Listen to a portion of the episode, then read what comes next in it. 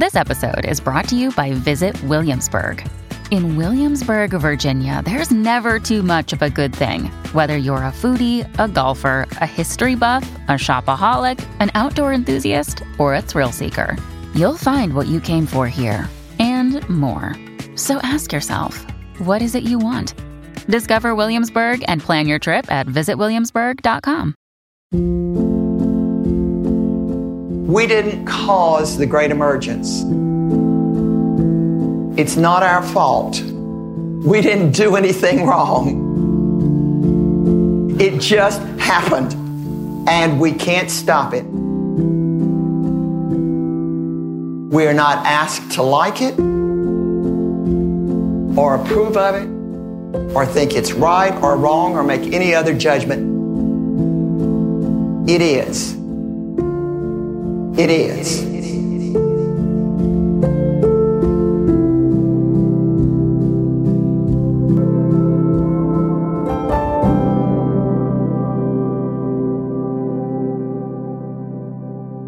That voice, familiar to many of you, is the voice of Phyllis Tickle of blessed memory. And this episode of Emerged is devoted entirely to her.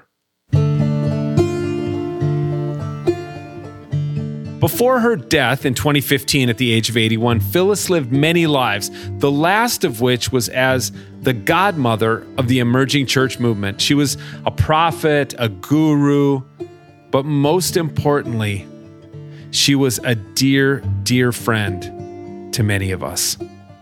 In this episode, we're going to explore the legacy of Phyllis Tickle. In many ways, she was the unlikeliest ally and advocate of the emerging church, and yet she, an Anglican laywoman in her late sixties, found a home among a bunch of disgruntled Gen X evangelical pastors, and the admiration was mutual. If you knew Phyllis, what follows will probably tug at your heartstrings and remind you of her awesomeness. And if you didn't, well, we hope this will give you a little taste of how awesome she was.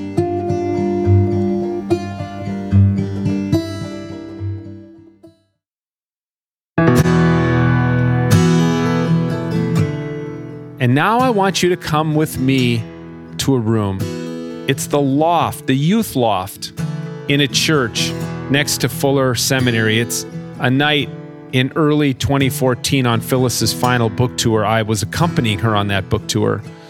And she had given a talk at Fuller, and then the whole crowd had adjourned across the street to the youth loft of the church, where we were going to record a live episode of Homebrewed Christianity with Phyllis and Barry Taylor. And before we started, we had a toast in Phyllis's honor of a beer that Tripp brewed specifically for her called a five hundred year rummage ale. And this is my toast on that night to Phyllis.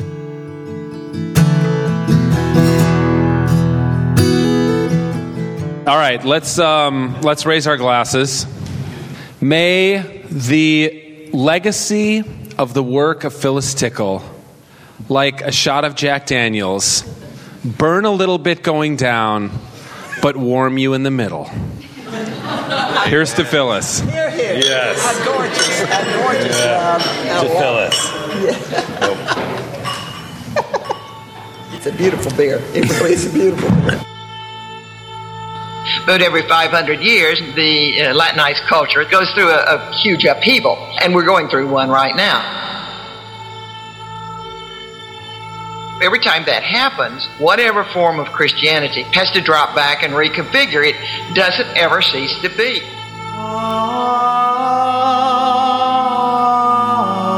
They had a deep suspicion of hierarchy and institutionalism. If fear is the motivation behind not dealing with those sort of in the back of your mind questions, that to me is the worst kind of faith of all. It's it's yeah. Despair.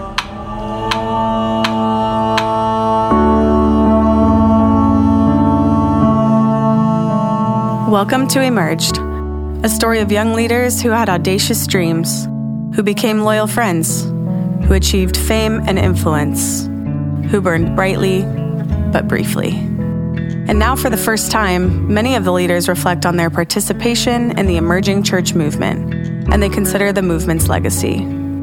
Join us as we tell the tale of their successes and failures, the attacks they endured, the mistakes they made, what they left undone, and what they accomplished. Join us to hear the story of what emerged. And now, here are your hosts, Tony Jones and Tripp Fuller, with producer Josh Gilbert. I wanna find my way, find my way back home. I wanna learn to love.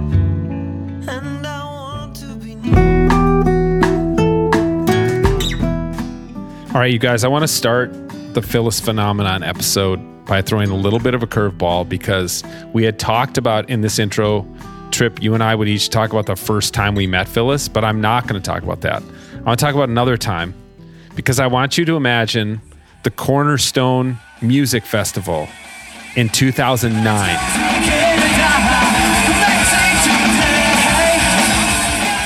Cornerstone was a music festival that was started and run by the Jesus People, the J P U S A, Jesus People U S A. Aren't you being a decent human being? Wait just a minute. It was like a hippie fest, Christian music jam. Big bands came through. It was in the middle of a cornfield in Illinois. We floated a pinata, and we told you not to break it open, and it had some uh, it had some pork and beans in it, I guess. Only two of them have pork and beans in them. The rest of them have candy. The rest have candy. You make the call. This is you make the call. You make- it was mainly for music, but there were always speakers tents, okay, as well on the on the side. For whatever reason, the guy from the Jesus People U S A who was hiring the speakers in two thousand nine must have been super into Emergent, because he invited like me, Jay Baker, Richard Twiss, Andrew Marin, and Phyllis Tickle. This is the crazy thing, you guys. She's seventy-five years old, and she and I are basically preaching in a tent at a Jesus People Music Festival over the fourth of July, trying to convince these people about the Great Emergence. And Phyllis was out there in, you know, in culottes, which are these like kind of old lady pants. Like she was wearing like a, like a polyester suit and these old lady pants that go like halfway down your shins. And holy smokes, she was on fire about her book and about the Great Emergence and every the trends she was seeing. And she, the, my point in that is, yes, I preached and spoke alongside of her at the National Cathedral in Washington, D C, and in a tent in a cornfield at the Cornerstone Music Festival in two thousand nine.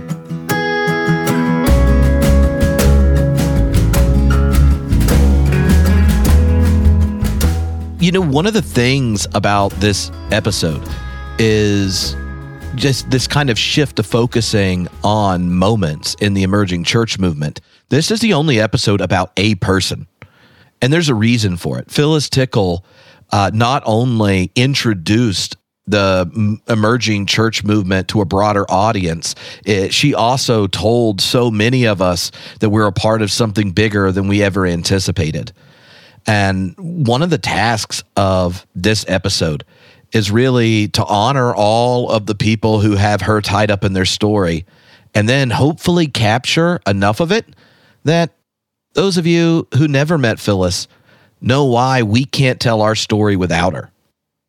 In looking at a lot of these interviews, you know, I encourage people to look at videos, because you catch something that you might not hear in the audio, but the way that Phyllis, I, I can't help but notice this, the way that she looked at people, at every person, whether it was at a book signing or on an interview or talking with one of you, th- there was this like electricity in her eyes, this way that she's really looking at you. And although she has so much to say and there's so much happening and she's, you know, traveling and touring and all these things, she really seemed to hold the moment with the people that she was speaking with. And of course, I never got to meet her, but I'm curious what it was like to be in the room with her And to be involved in such a robust theological discussion while someone's really looking at you and, and seeing you for your humanity. I've been around a few people like that, and it seems like Phyllis had that electricity in her eyes. Josh, I mean, it's fascinating that you see that, having not met her, but just like going through interview footage with her and stuff. Um, that's exactly right. You know, a lot of times you meet kind of Christian celebrity, and any kind of celebrity type figure who's written books and speaks in front of large audiences, and you kind of feel like they're looking over your shoulder, you know, to see who else might be in the room that they could connect with. Not Phyllis, man. She was locked in. You're exactly right. You were the only person in the world for her. She was not distracted. She was intensely focused on her conversation partner, whoever that may be. Uh, and that, you know, that's one of the things that was just so incredibly endearing and lovely about her.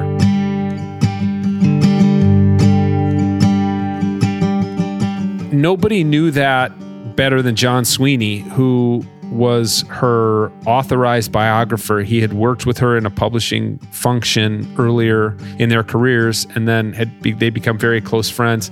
And Phyllis asked Jon to write her biography. And so he spent, at the end of her life, he spent a great deal of time with her. He had access to all of her papers and, and ended up writing her biography, which is a, a worthwhile read for anybody who wants to know more about, about Phyllis, as is her own memoir, The Shaping of a Life. So I asked Jon, when I interviewed him, to just kind of put in context who was Phyllis before she crossed paths with those of us in the emerging church movement.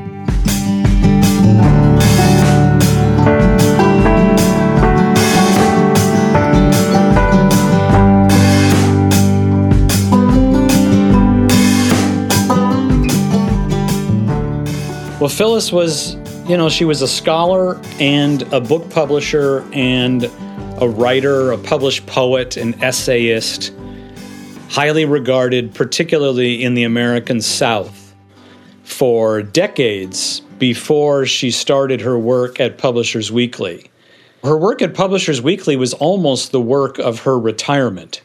You know, she had been the founder of a publishing house with her husband and ran it successfully, published people like um, Johnny Cash. And it burns, burns, burns, the ring of fire, the ring of fire. Anyway, she, she founded a press called Saint Luke's Press, and it was quite successful. They had some regional bestsellers, and that was purchased by a larger press at the time called Peachtree, which was in Atlanta. So again, this was all in the American South. That's where Phyllis's reputation was made. And she was a regional writer. The best way that people might think of her today is, you know, I mean, she wasn't as big, of course, as a Wendell Berry kind of a figure, but she was that kind of a figure. She was a, a Southern poet and essayist and had that reputation for sort of rural life and reflection. Missus Tickle and her husband of forty-two years, Sam, a doctor, live in the country near Memphis. They moved out of the city. Out here, we're not the measure of anything. We're never going to win out here. Do you know what I mean? The whole Enlightenment and Western civilization in the last three hundred years has been built on the notion that man is the measure of all things. That's bull. Man's the measure of absolutely nothing. But you forget that when you're in the city and everything is scaled to man. Everything I touch here is alive. Out here, nothing is an object. You are caught in majesty that doesn't require anything of you except just the sense of, yeah, it's here, and God bless me for the time I'm part of it. How wonderful to be part of it.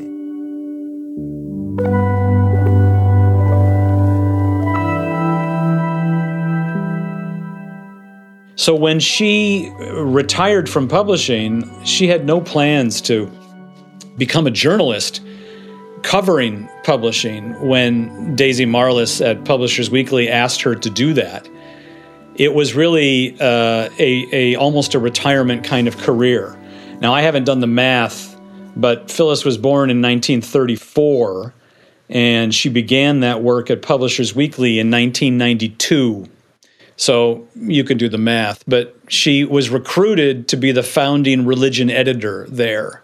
And her job was a very cool job because it was right, you know, the nineties, for those of us who were there, the nineties was the decade that saw the boom of religion publishing, religion and spirituality publishing, unlike had been seen before. And Phyllis was in the middle of it and the champion of it and the cheerleader of it.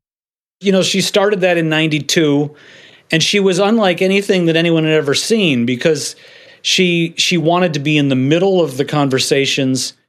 So when a pastor says to me, what should I do about not losing my own people? I want to say, sweetheart, as long, you know, love them. Uh, they're going to go with you. They have the flexibility. When we were saying a, a minute ago that uh, when I go into a cohort meeting, uh, th- a third of the people there are as white-haired as I am. Uh, and, and part of it is uh, the, the desire to get back to the young people. You know, you know the old Carol Burnett joke, which I love to tell all the time, that kids and their grandparents get along so well because they have a common enemy. Uh, and, and it's true. It's the best joke she ever made. Uh, and, and that group in there is going to love traditional or inherited church until they die. She was brilliant.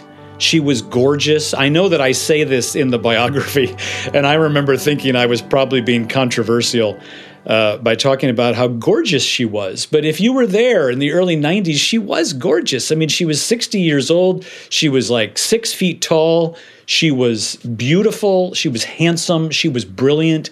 She was, you know, she was the smartest, best-looking person in the room. And it really was kind of incredible. That's the emergence, because what's happening is this thing is emerging out of the center.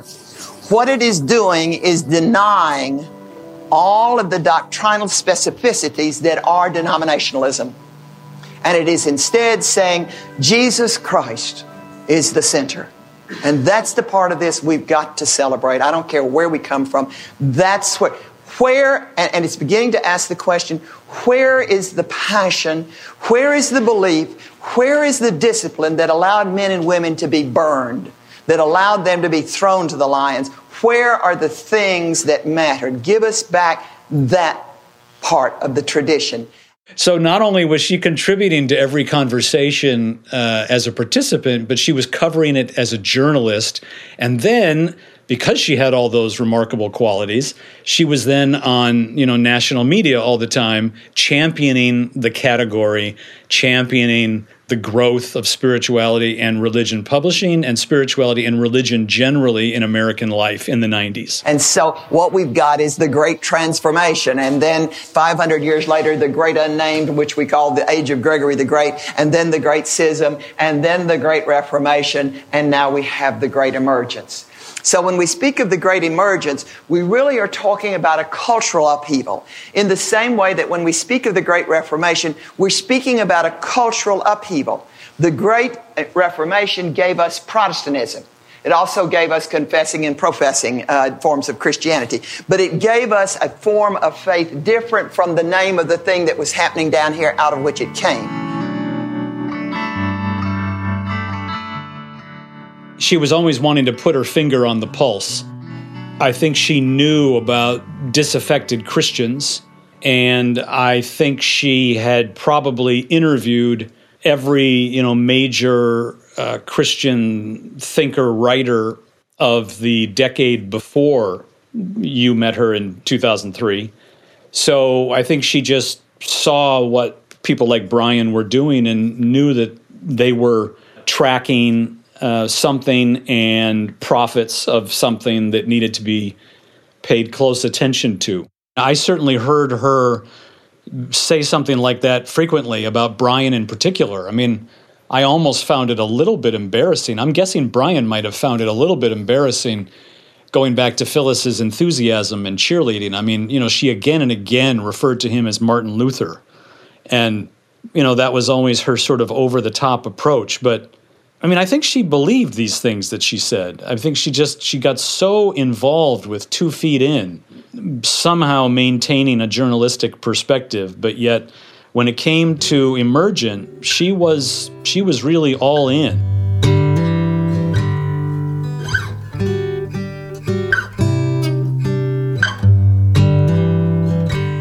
she had been trying to retire for a couple of years.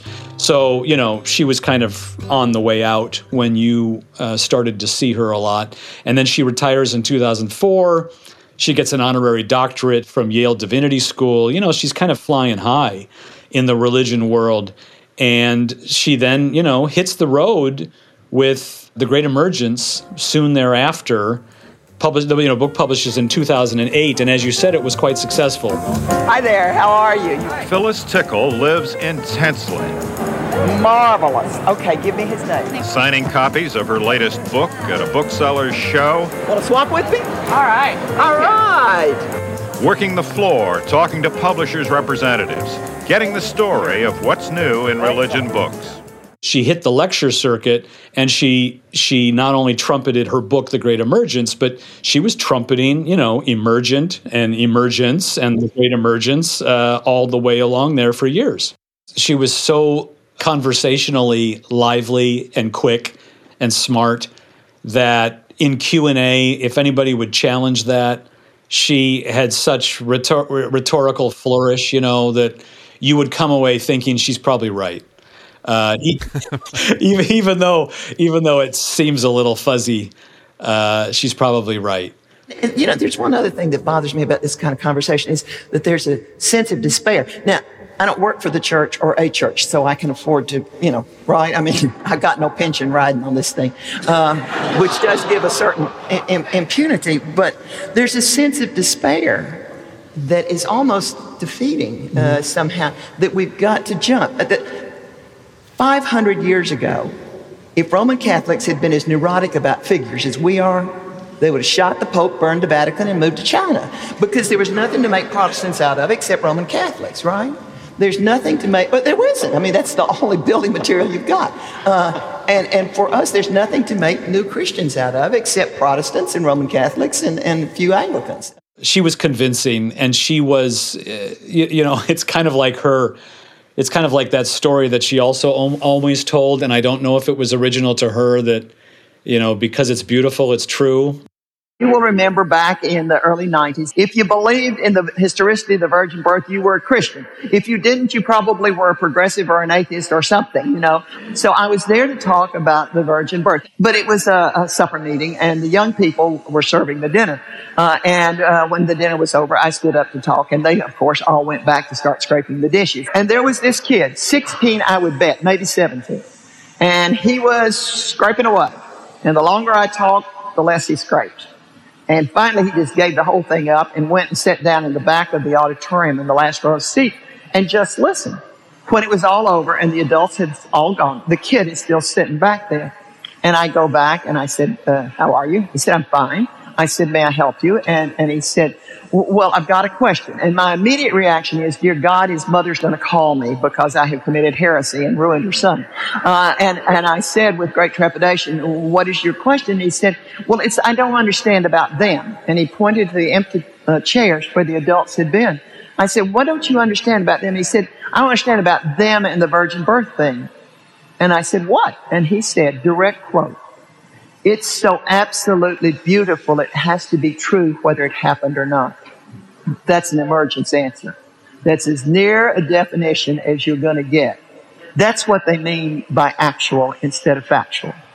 I think the every five hundred year cycle thing is also too compelling not to be true. Let's just leave it there.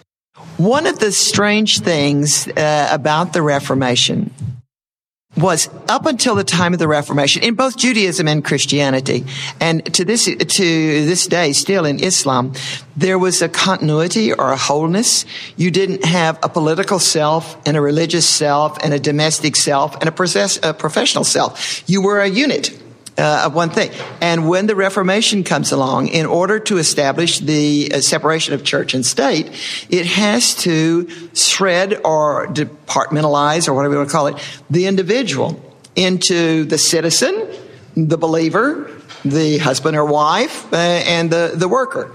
I think a lot of it had to do with her role in the main line, her role as an Episcopalian.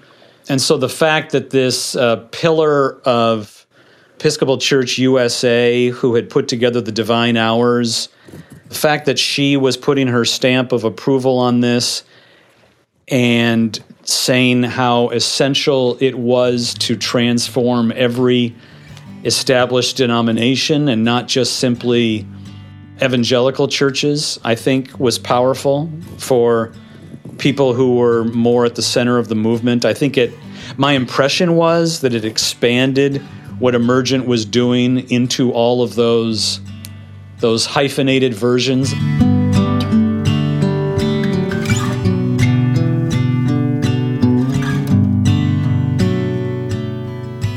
And and again, I would never, I, I'm sorry that I keep saying things that sound like I'm in marketing in a publishing house, but that's kind of my background. I would never cynically suggest that she had a had a reason for that, but that's also part of then why The Divine Hours was so incredibly successful, I think, because all of these folks with evangelical backgrounds started then latching on to ancient traditions, not only because they were being rediscovered in Emergence, but because Phyllis was attached to them and Phyllis was trumpeting them.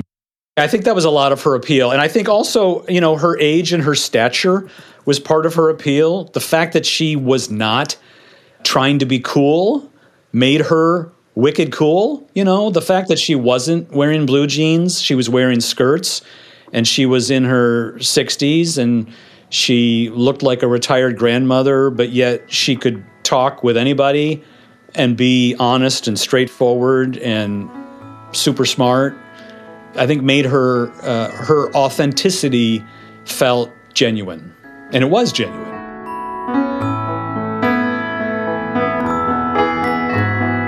I wrote her biography really because I loved her and wanted to spend more time with her. And I don't know how.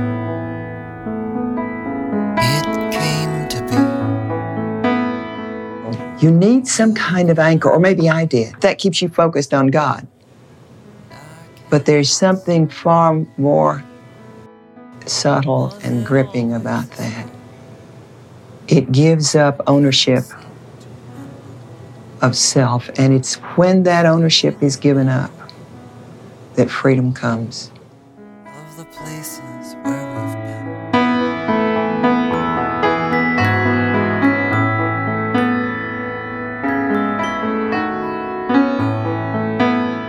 When we come back, we're going to be joined by Brian McLaren, Nadia Bolz-Weber, and Diana Butler Bass as we hear some very personal and intimate stories about Phyllis Tickle. And if you don't want to have these interruptions, consider joining the Emerged community at Emerged Podcast dot com.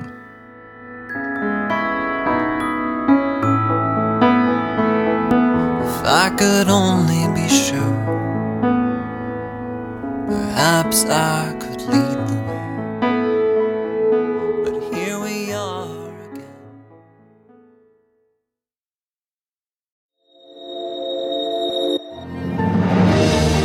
Hey friends, if you, if you want to hang out with us, then consider coming to Theology Beer Camp this October in Denver, Colorado.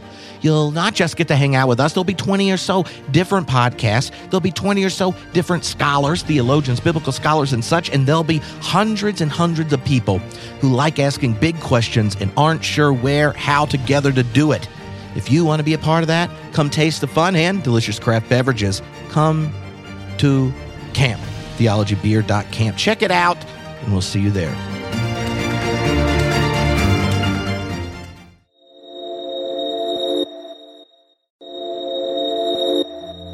In The God of Wild Places, Tony Jones opens up for the first time about what pushed him out of the church and into the woods.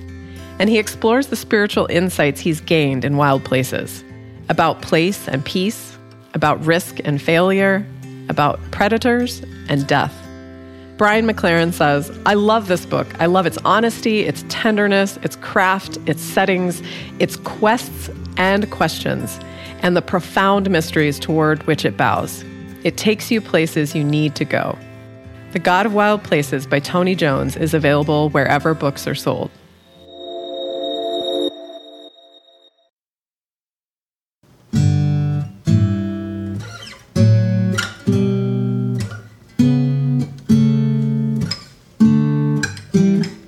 Tony, one of the things that Phyllis did for members of the Great Emergence, but also uh, people that had some inkling that something new's afoot. Those in institutions that knew change was required but didn't know where to go, who to trust, what to do, how to try, as she handed church history in a telling where all the uncomfortabilities, confusion, and struggles are actually a part of that moment. And I think somehow her invitation in retelling the history and giving us this, this great emergence, the five hundred year rummage sale, allowed a growing number of people to see themselves and their their the, the wrestling, their change, their their distrust of institutions, the, the desire for something new is actually part of what the Spirit was up to, rather than energy or angst throwing them out of it. She didn't even come up with the five hundred year rummage sale herself. She she took that from an Episcopal bishop named Mark Dyer, who probably said it in like an offhanded way. Every five hundred years or so, the church has a rummage sale where they drag everything out of the attic and the basement and put it on the front yard and decide what are we going to keep and what are we going to throw away. And she turned that kind of into a cottage industry, that that metaphor.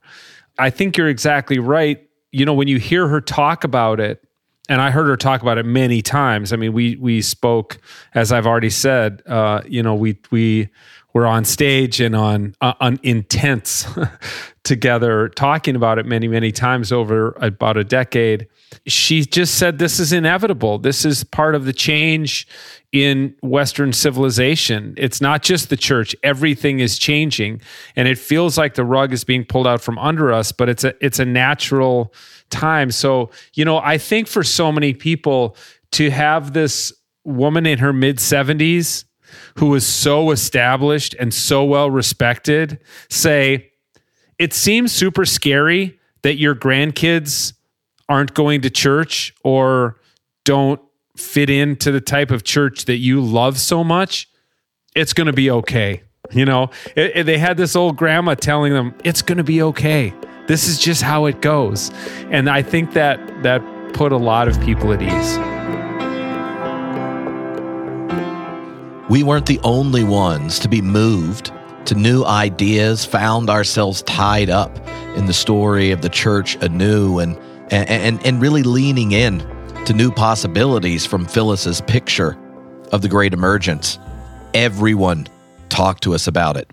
Up first is Nadia Bolz-Weber, an ordained Lutheran pastor, founder of one of these emergent hybrid churches, the House of All Sinners, and a three-time New York Times best-selling author. What is it that Nadia knows Phyllis for right off the front? Well, you guessed it. It's a rummage sale. You know, it's funny because somebody can have an entire body of work over a number of years, and sometimes one thing that they said, one point that they made is what they're known for. That's the thing that resonates, right? And for her, it was that, you know, that rummage sale. Every five hundred years, the church has a rummage sale. To understand what's happening in the church, you have to understand that about every five hundred years, we feel compelled to have a giant rummage sale, and we're having one. The uh, the rummage sale is the three hundred pound uh, gorilla in the living room. Now, whether you call it a rummage sale or give it a more um, elaborate or academic name, the truth still is that about every five hundred years, that part of the world that is Latinized, uh, that is, that received its Christianity through the Latin language, or that received it uh, from from those who had received it from the Latin language, or who had been colonized by those who had received it from those who had received it, however you extend it. Latinized Christian, the area in which Latinized Christianity holds influence, for some reason, every five hundred years goes through a huge upheaval. Um, and that upheaval is across every part of life. It's not just the church itself. It's everything in the culture that goes whoopee and then comes back down, that goes through a, a rummage sale.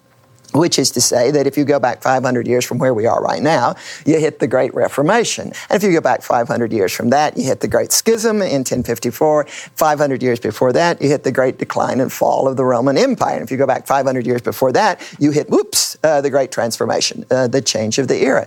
So we do this thing. Now, why we do it, uh, nobody really seems to know. It just is consistent.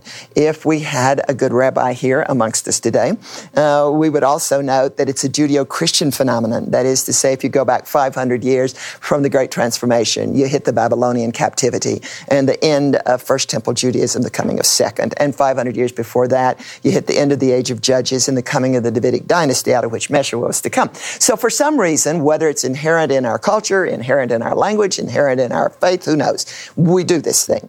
We are doing it again. And when we become unsettled about what's happening to the institutional church, when we come, become unsettled about what's happening to some of our uh, young people and some of our older folk uh, also, we are consoled, I think, uh, if we take the long lens of history. And that's what I hope we do here uh, in our time together, is look at the long lens of history. Yes, there's some frightening things that happened. You better believe there are. Because each time we go through one of these things, everything changes. The one we're going through right now is called The Great Emergence, but the one we are most familiar with historically is the Great Reformation, because we were taught that in high school and, and in college. And if you remember, the Great Reformation was taught to you in terms of it was the rise of the nation state, it was the coming of the middle class, it was the birth of capitalism, and oh, by the way, it gave us Protestantism, which is pretty much how secular schools teach uh, what was happening, for very good reason. Everything changed, and uh, whatever form of religion holds hegemony when we go through one of these things uh, has to drop back and reconfigure. I think it's terribly important that as we look at what we're going through right now, we understand that whatever held hegemony, whatever form of religion of the faith uh, was important, had had power of place, pride of place, uh, never ceases to be. It does not cease to be. The institutional church is not going to cease to be. Protestantism isn't going to cease to be. Anglicanism isn't going to cease to be. Roman Catholicism isn't going to cease to be. Uh, Orthodoxy isn't going to cease to be. We're all going to have to reconfigure to make room for this thing, which is called emergent Christianity. The first time Phyllis was on Homebrewed Christianity was in two thousand eight, and she raised a question that I, I guess I just completely missed over. What if we haven't really pulled everything out of the attic yet? It is a nugget that's got me thinking. Not only is the rubbing sale thing kind of fun uh and, and quirky, but it also sustains itself as a metaphor to the extent that in order to have one, you have to go through the whole attic and all the closets, which is what you were saying, and then go and lay it all out on the table and figure out what you want to get rid of and what you want to keep. And very often what you keep goes from the closet or the attic into the sitting room or the den or the family room or the dining room to take uh, a place of real um, pride, if you will, of real prominence. Uh, and that's the other part I like about the rummage sale uh, metaphor, is that thing you were saying. There are things here that we have lost, uh, that we need to reclaim. Uh, the words of Jesus, I think, being part of it. Going through the attic, laying everything out on the table, man, I had no idea just what was entailed in that invitation when Phyllis told it to me a while ago, and I'm not the only one still wrestling with this challenge. Now, all these years later, I'm like, are we still in the rummage sale? Like, are, did we stop the rummage sale? Like, I don't, I don't know where we're at. I wish... I mean, that's why I wish Phyllis and Rachel were still here, because they were such better readers of culture than I am. That's not my gift. I don't, I can't figure that stuff out. They were great at it.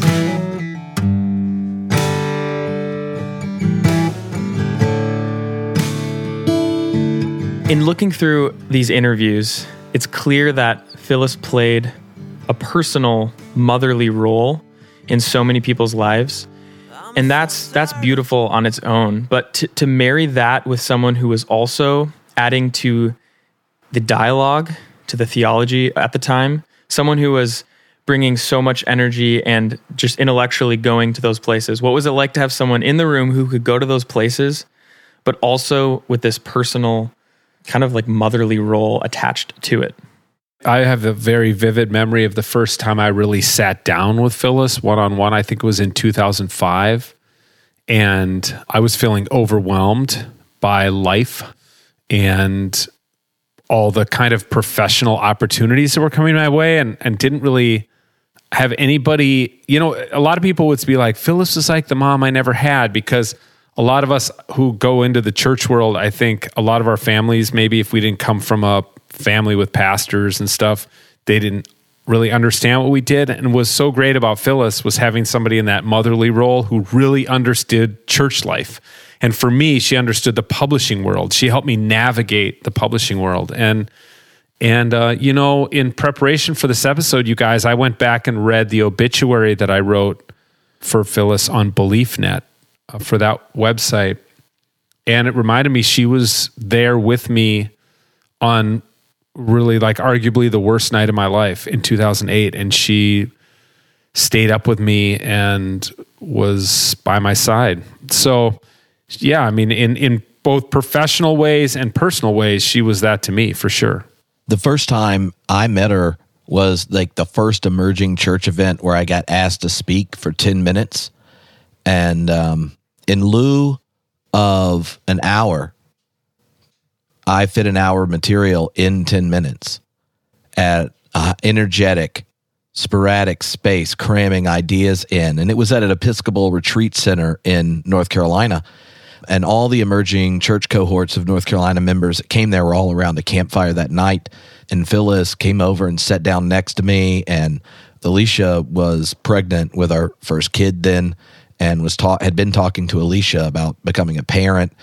And then I, she sees me and goes, hold on, I have a few questions for Tripp. And she's like, Tripp, come here. And and she goes, I have three questions for you, and they're actually clarifying ones, because it appears that you are giving me a summary of your future dissertation in ten minutes. And I kind of followed it, but I'm not sure everyone else did. And I was like, well, I only had ten minutes. And she goes, okay, first question, right? And they were sort of like nerdy questions, which I proceed to give long answers. She would ask follow-ups. Okay, second. Okay, third. And I get done, and she goes, so the first thirty seconds of your ten minutes is worth that ten minutes. You don't have to say everything every time, and I'm going to be watching you because I expect better, right? And And I think, oh, this is nice. She paid attention. And honestly, anyone that's going to ask me about the ontological priority of the future is just like pretty, you know, that gets me excited. Two weeks later, uh, I get an email from her with comments on the podcast episode that came out and said, with love, P T. And that kind of thing happened over time. And because she was so warm and encouraging, she had permission to say like critical guiding wisdom that from almost anyone else, I would have been like, I've never met you before. But there was no question she genuinely cared, was interested, and loved you. And like, she's really good at editing and spotting good ideas. And she understood what I wanted to communicate. And I just learned so much, but it came with that love. And I think it's easy to see in these conversations, and even ones that aren't in this episode, that she had the gift to do that for plenty of people. Wasn't there a moment, Tripp, where she kind of invited you to not pretend like you're asking a question by talking for five minutes, but that you just have the authority to say what you actually think? It doesn't have to be a question in disguise.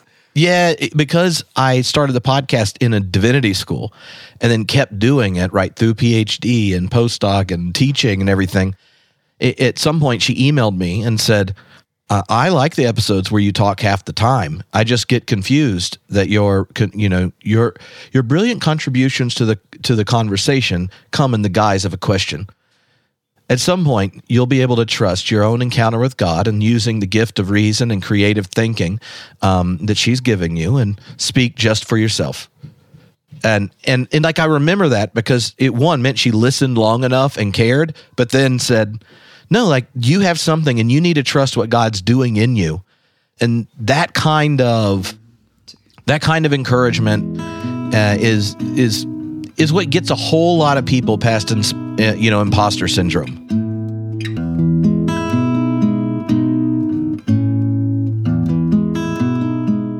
Phyllis wasn't just a brilliant synthesizer and big picture painter that animated thousands of people.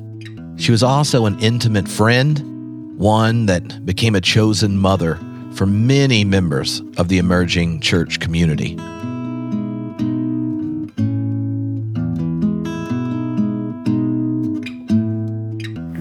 even know how you explain her. She was like the fairy godmother of everything. I, I don't understand how you even begin, because she did not make sense. Like, if you go, oh, well, she's this woman who lives in like a rural area of Tennessee and has like how many children? Six? Something like that. Like six kids, lives in rural Tennessee, is smart as f- Under is an Episcopal laywoman and an academic, but started the religion desk at Publishers Weekly and sort of advocated for religious publishing to be not just sequestered in its own little denominations, but be more publicly available. And she could read culture. She could read the church and read culture like no one's business.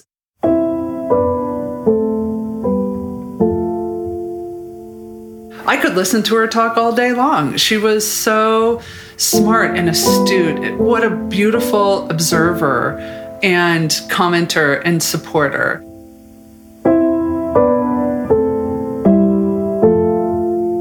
She always answered the phone when I called, always.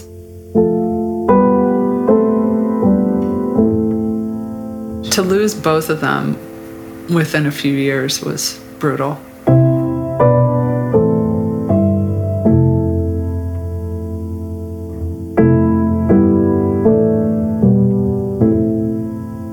When people think of the emerging church movement, people like Nadia or Brian McLaren or Phyllis come to mind. But Nadia is not the only one whose friendship with Phyllis uh, became a deep parental kind of love and support. Well, first I should say that Phyllis became a dear friend. I can't rem- remember how old she was, and that might not have been something she talked about. But, you know, she was enough older than me that I just considered her a kind of older sister and mentor friend. And I remember the first time we met, she, when we met in person, I think we maybe had some phone conversation or, or something. But I remember when we met in person, she hugged me or something. And then she said, "A man is known by the enemies he keeps. And based on your enemies, you must be a fine man," or something like that, you know? And, uh, So she became such a, a dear friend. And Phyllis, I imagine everybody or just about everybody felt this way around her. But unlike a lot of religious people, I felt I entered into her presence with a hermeneutic of trust rather than suspicion, uh, or maybe a hermeneutic of generosity. Like, I'm not out to find out where we disagree. I'm out to find out wh- where we're working in a, a healthy direction together. So she was phenomenal. And of course, she had this sort of wide-ranging network of people who respected her greatly. And so by her speaking positively about us, it woke up a lot of other people to our, our existence. Next, we're going to hear a story from Diana Butler Bass, American church historian, prolific public scholar of religion, and, as we'll hear, someone who found their voice was encouraged to develop their platform and trust their own intuitions about the changing nature of religion because of Mama Phyllis. I met Phyllis long before I ever heard of anything about Emergent. The first time we met was just by paper. I was writing a column that was carried uh, nationwide by the New York Times wire service. And so my column was on religion and culture. I can remember at some point along the way, Phyllis Tickle, who was the editor of the religion section of Publishers Weekly at that point, uh, reached out to me.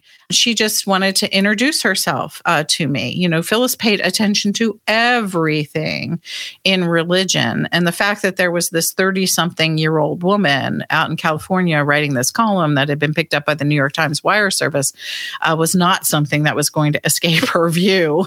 We knew each other's work. I read her early books. She knew all my early stuff. And then I wound up moving uh, to teach at Rhodes College in Memphis, Tennessee. And Phyllis uh, lived in Memphis.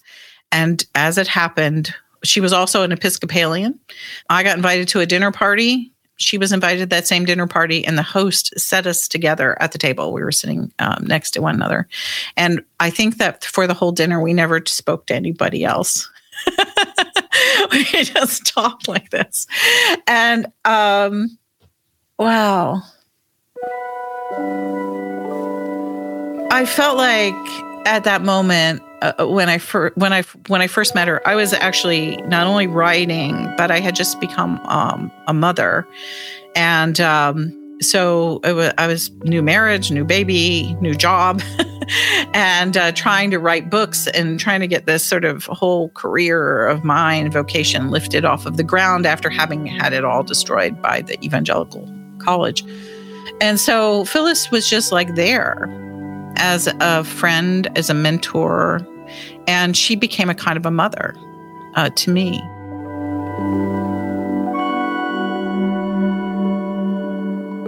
That's the role uh, that I think she played for Emergent, is that I was not the first person she picked up and mothered. Uh, she had an amazing capacity uh, to be mother and grandmother to anyone who wandered by and who looked a little sad. And so I was certainly that. And she had a lot of mothering to do with me. That began a really interesting uh, professional and personal relationship for the pair of us. So that this very grandmotherly capacity that she had to sort of collect younger adults made us feel like our opinions and points of view were incredibly valuable. And she would push young, younger thinkers to the fore and uh, show up at events that we were sponsoring, or literally take someone who was a younger scholar, younger speaker with her to events and put us in front of new audiences.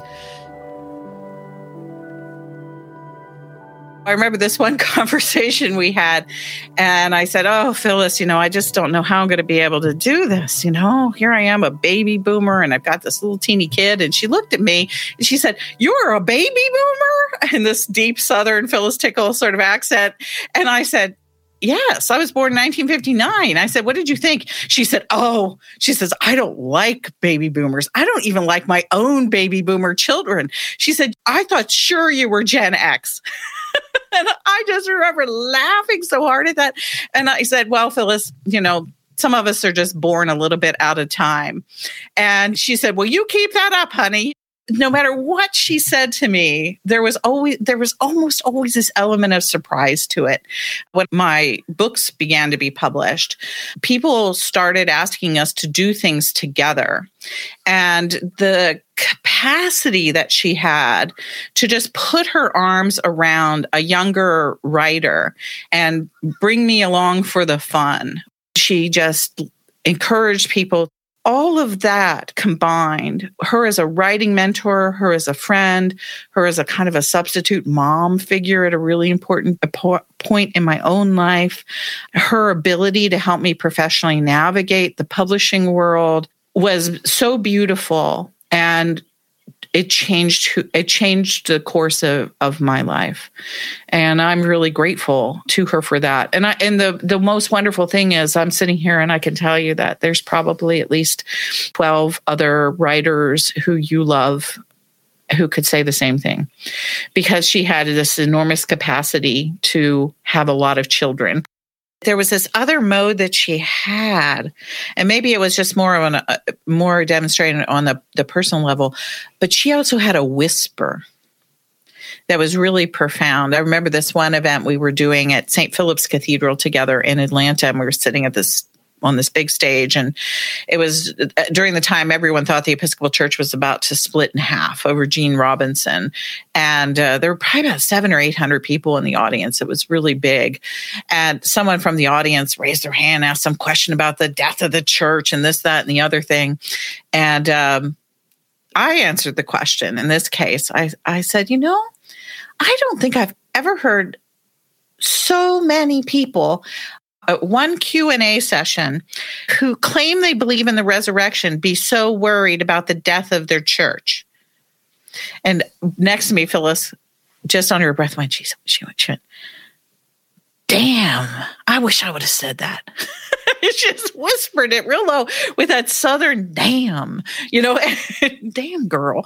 And she would, she would, she would say that. She had just this sort of perfect Southern whisper of swearing that she would only kind of let out at very specific times, but it was always really effective.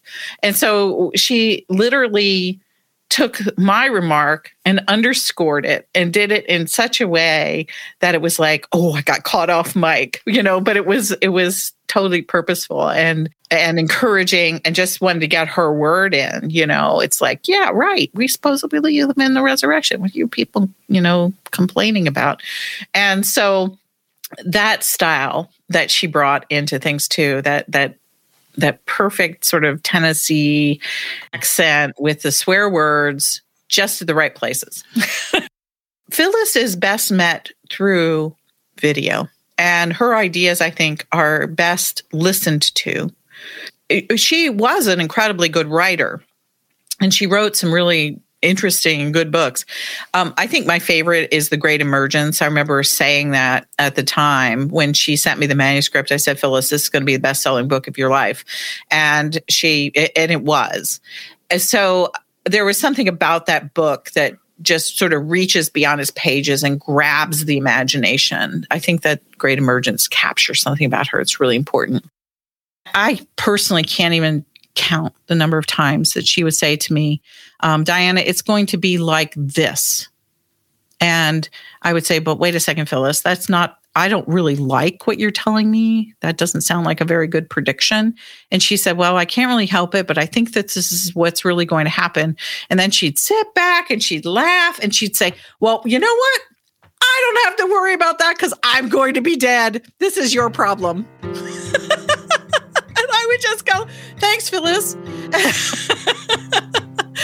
she would just, she thought that was the funniest thing, that she was going to leave us sometime in the not too terribly distant future and that it was going to be our problem. she, and she would just laugh and she'd say, let's go out and have some whiskey. You know?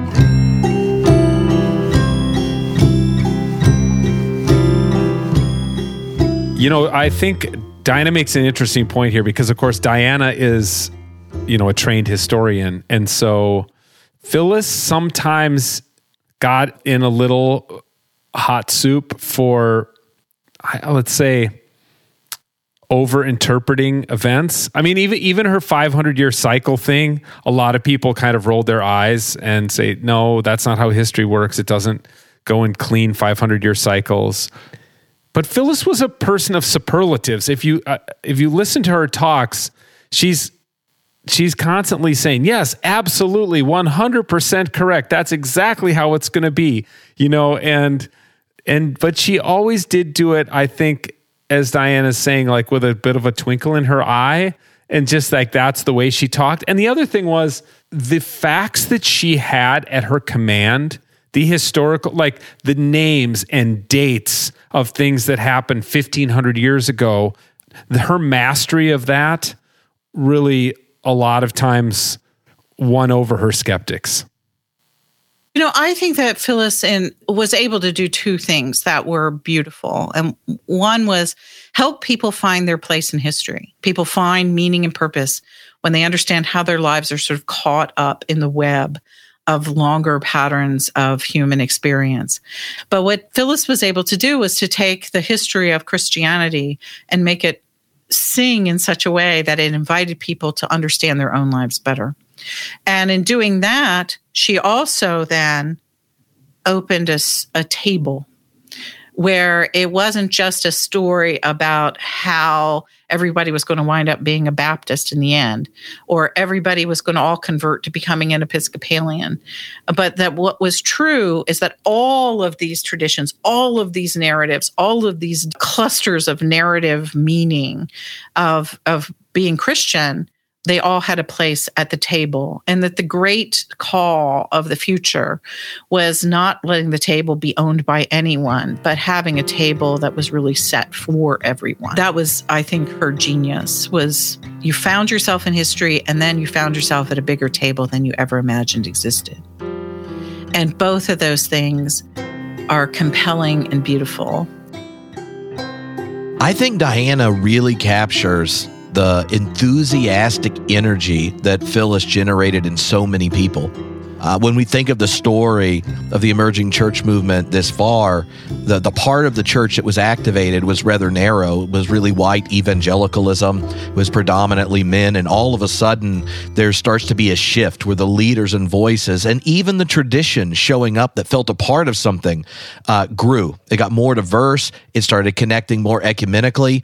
And that sense of a history that is an open table is a real gift that she gave to so many people. Uh, and I know it's something, Tony, uh, you and her experience regularly on stage together. Yeah, I mean, she, we would argue, and she'd make it very clear, this this kid over here is talking about Emergent, which is kind of this one particular stream. I'm talking about Emergence, E N C E, which is this massive cultural shift. You know, she always kind of put me in my place. Over here on God's side of this chart uh, is...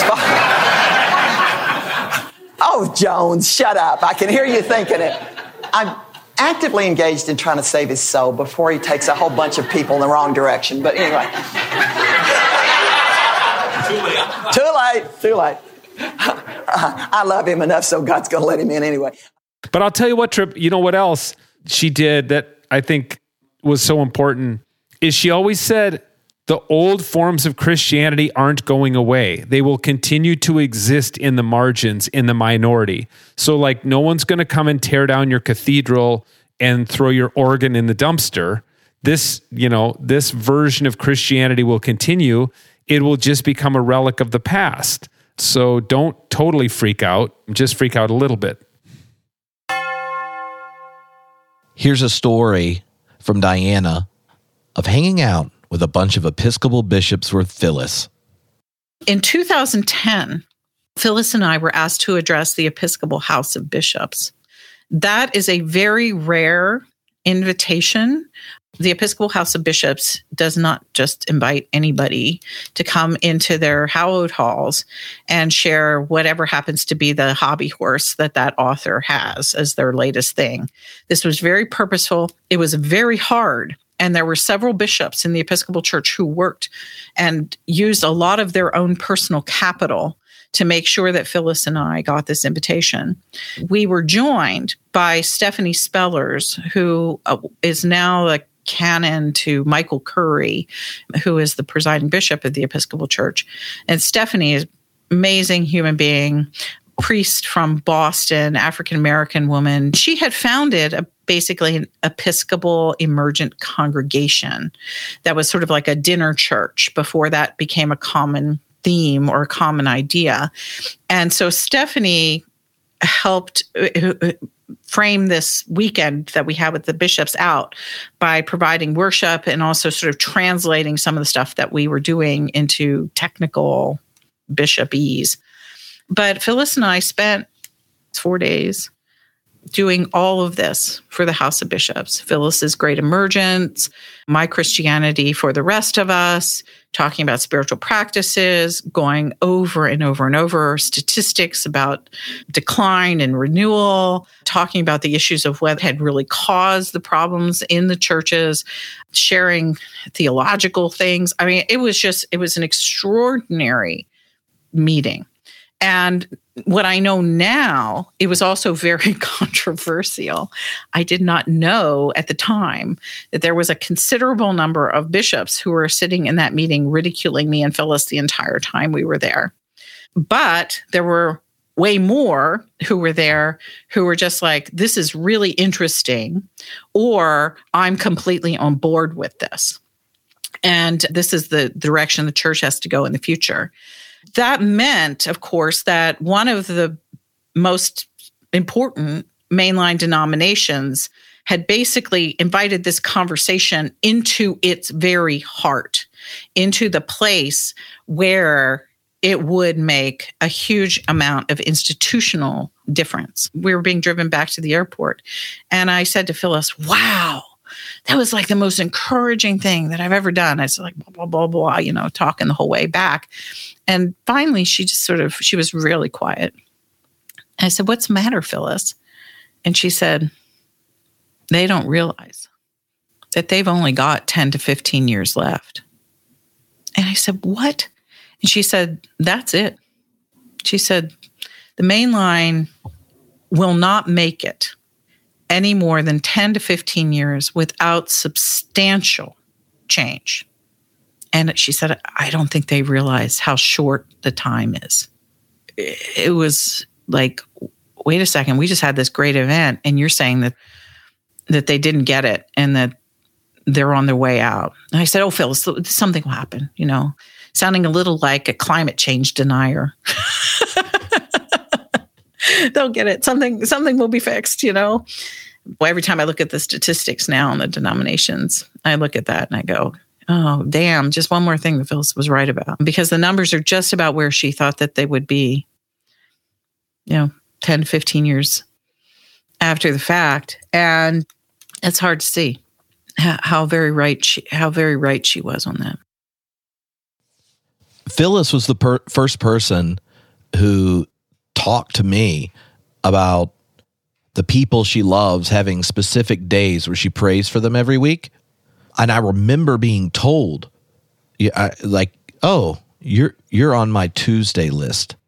And it meant so much, especially from someone you know that doesn't skip their prayer time, that since then, like all the students I've been, you know, done confirmation for, the couples I married, friends like Tony, he's a Wednesday, and, and stuff like that, like having it where part of your weekly rhythm is not just the gratitude that comes from dwelling on the people that bless your life, but recognizing uh, that these bearers of the divine image are people that bring the presence of God in your life as well, and that you get to do the same to them.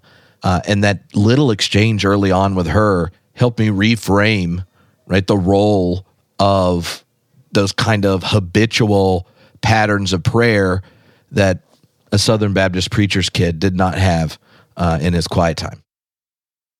She could pray like there was no tomorrow. And that's, I think, the, the grounding practice of Phyllis. That's what really gave her the capacity to do all that stuff, is incredible, deep connectedness to the Holy Spirit.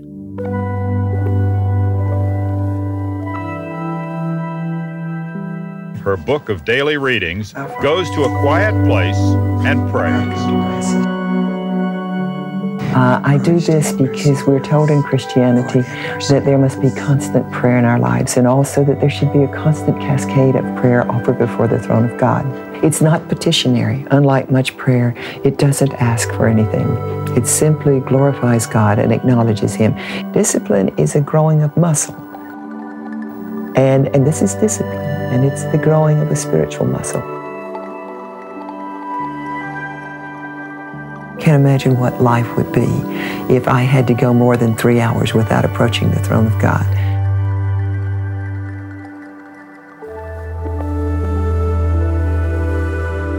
Are you distressed by all these things you are? Are you heartbroken about all these things you have just done? It's all right. When I'm standing in that one place that is the divine office, I know God's in His heaven, and that I'm part of that heaven.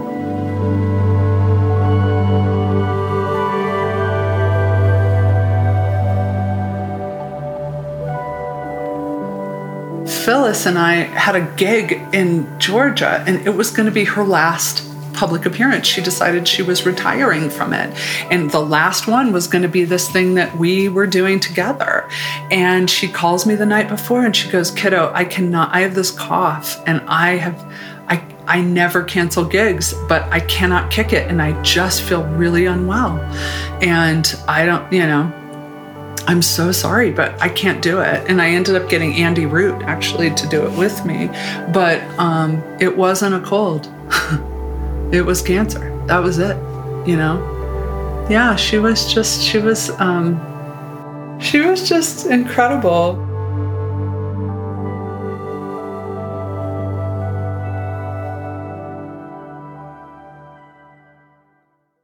the last time I spoke to Phyllis, I knew she had cancer. From what I recall, she had one cancer treatment, but then hated the way it made her feel, and so said, forget it. Um, that was very Phyllis. She just was re- ready to face death. She had no fear. She wasn't trying to cling to life.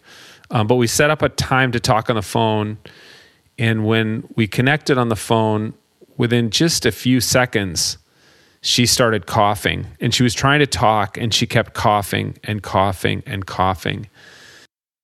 And finally, I hung up because it was terrible to listen to this coughing, and I knew she loved me so much. She was she was going to try to get through the coughing so she could talk to me. And instead, I hung up and I texted her, "I love you," and she texted me back, "I love you too. I'm sorry I can't, you know, couldn't talk."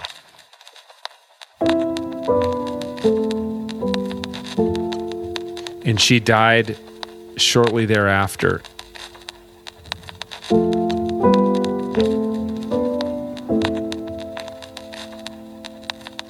I flew to Memphis with Doug Padgett, and I had an experience at her funeral at Saint Mary's Cathedral in Memphis that I've I've never had before or since.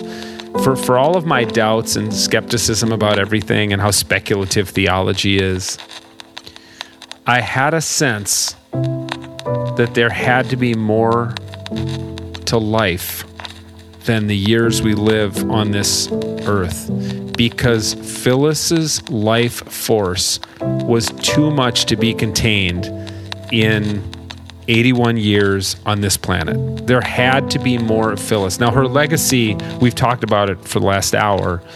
It's huge in my life, in many, many people's lives. I mean, she wrote three dozen books. She had seven kids. I mean, her legacy on this planet is secure. But also, I just had this sense that there's even more cosmically, that, that that's how big her life was. Um, so I have, I miss her. I have incredible memories of her. She she resides within me, and I've dreamt about her since her death. Uh, so yeah, I I just think that she's one of those lives that uh, touched many, many other lives.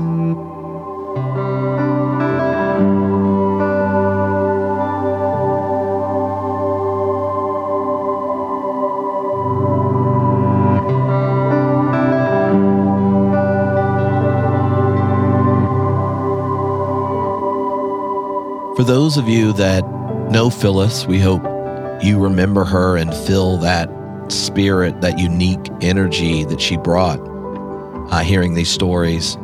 For those that didn't, hopefully we did a good enough job of giving you a taste that you understand why she was so dear to so many.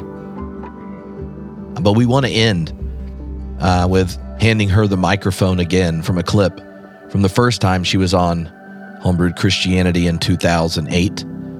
And she has some wisdom that might be more important now, a wisdom about what to do when you find yourself in a time of history that's changing and the tumult that's going on, an invitation that perhaps this time in a great emergence, maybe they'll, maybe we'll do it without so much violence, and perhaps they'll know we're Christians by how we love and not by our tribe.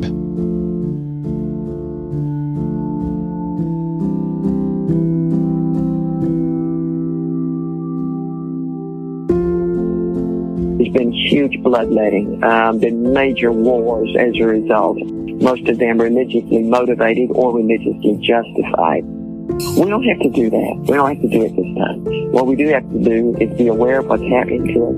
Be aware of how upsetting it is to everybody as you go through reshuffling everything, as you seek for a new source of authority, uh, and move with some informed compassion and mercy and enlightened self-interest, if nothing else, in how you conduct not only yourself, but your own culture, uh, and uh, your part of your faith.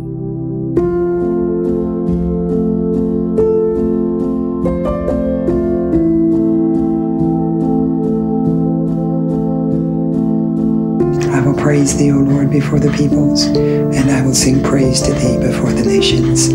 For thy mercy is great, even to the heavens, and thy truth unto the clouds. Be thou exalted above the heavens, O God, and thy glory over all the earth.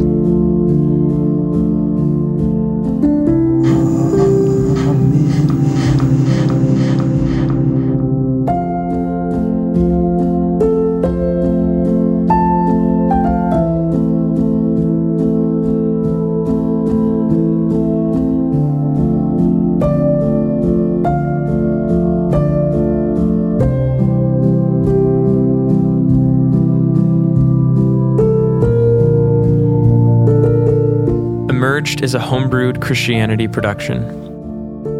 Tripp Fuller and Tony Jones are your hosts. Production, mixing, and sound design by Josh Gilbert. Media and marketing by David Trotter.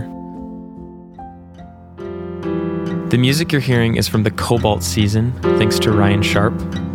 Thanks to all the Emerged members who make this show possible, and thanks to you for listening.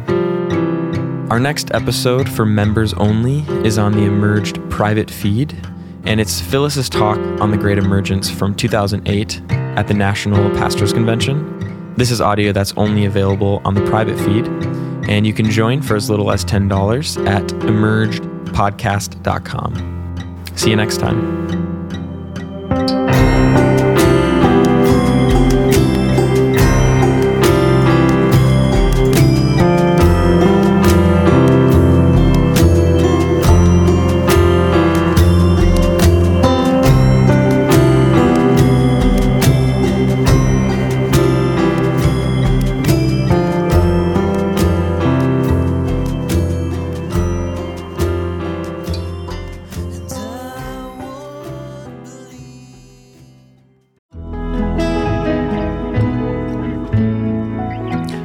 Listening to Emerged, a crowd-funded podcast. You can help make this possible. Get ad-free episodes and two bonus episodes on our off weeks by going to Emerged Podcast dot com. And guess what? You could be a producer, like our friends at the Open Table Network and Karen Sloan. Don't make them lonely.